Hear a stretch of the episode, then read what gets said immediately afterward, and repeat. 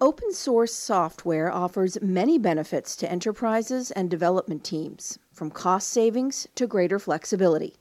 But, and there's always a catch, open source can also pose significant risks to application security. This year's State of Software Security report from Veracode finds, once again, that vulnerable open source software components run rampant within most software. Hi, I'm Joan Goodchild, Content Director with IDG. And in episode four of our podcast series, A Hard Look at Software Security, we'll discuss why enterprises still struggle with the occurrence of vulnerable open source components within their software and what they can do to mitigate these risks. This podcast is brought to you by Veracode, which delivers the application security solutions and services today's software driven world requires. I'm joined today by Vice President Strategy with Veracode, Mark Curphey. Welcome, Mark. Thank you very much, Jen. I'd like to start with that number I cited right up top. The survey finds 87.5% of Java applications had at least one vulnerability in a component. Now, that sounds massive to me. Is this surprising? It's not surprising to those who have been around the industry and watched these sort of statistics come out year after year. In fact, that is a fairly consistent statistic. About 9 out of 10 applications have a significant problem in them.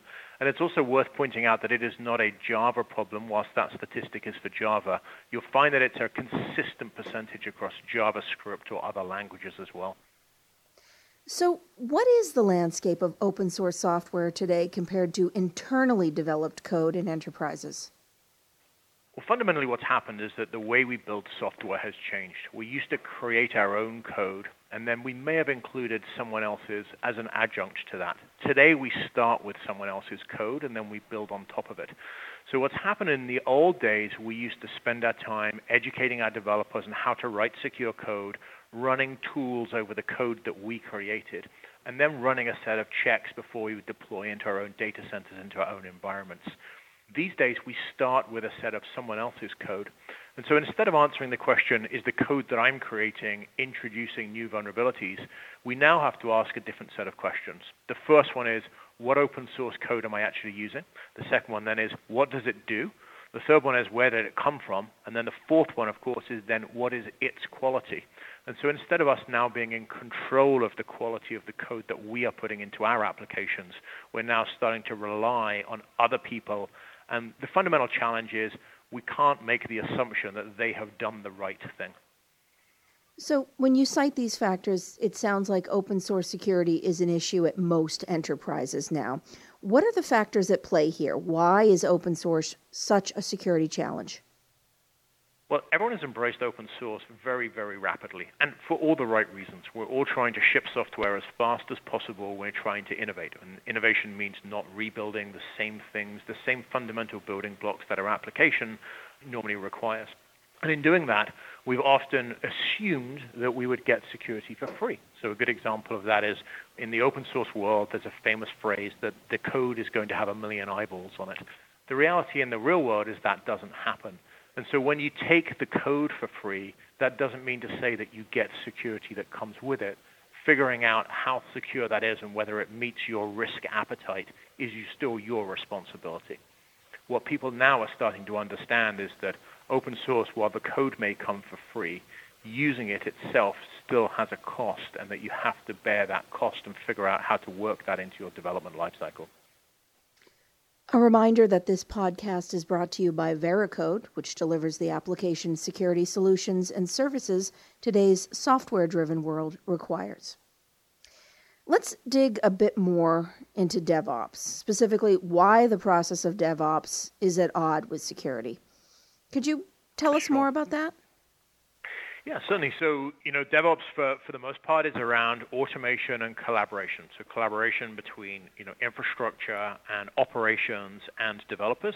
And really everything is driven around automation. Automation is very hard in the world of security where we have often context may is important in, in determining what things are secure.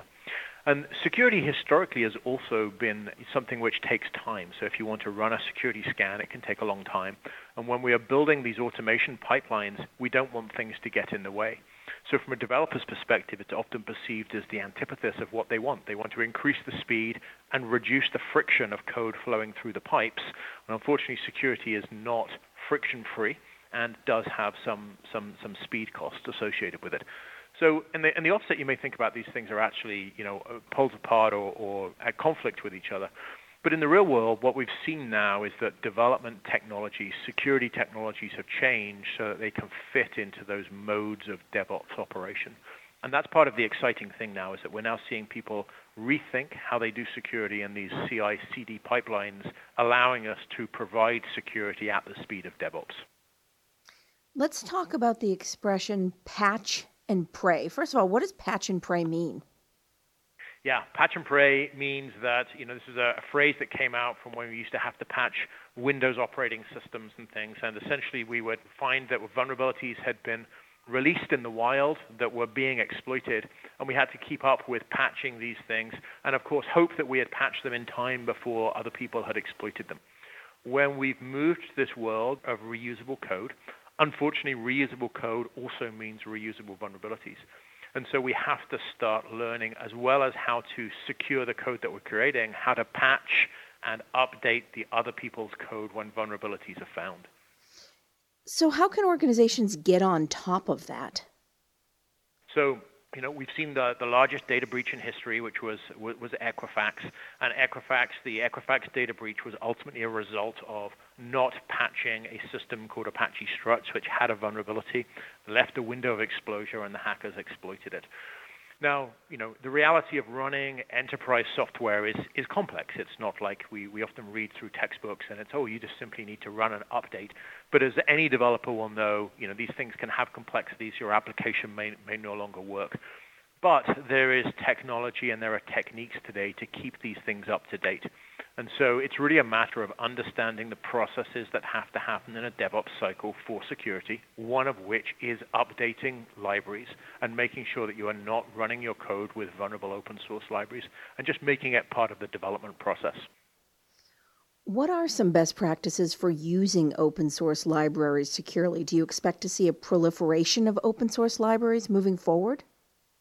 Yeah, so we are certainly at the very early stages of hockey stick growth in the amount of libraries that are going to be deployed. Um, what we've seen over the last decade is a, a, technology called Git, a version control system, which is a distributed version control system, allows developers to take a piece of code, replicate it, and essentially we then have multiple pieces of code. And so we are now seeing, you know, one library that is then copied and becomes two libraries. Those two libraries get copied and become four, and so we see this exponential growth. Along at the same time, we have the perfect storm where developers now have embraced DevOps, and so they are releasing code more and more.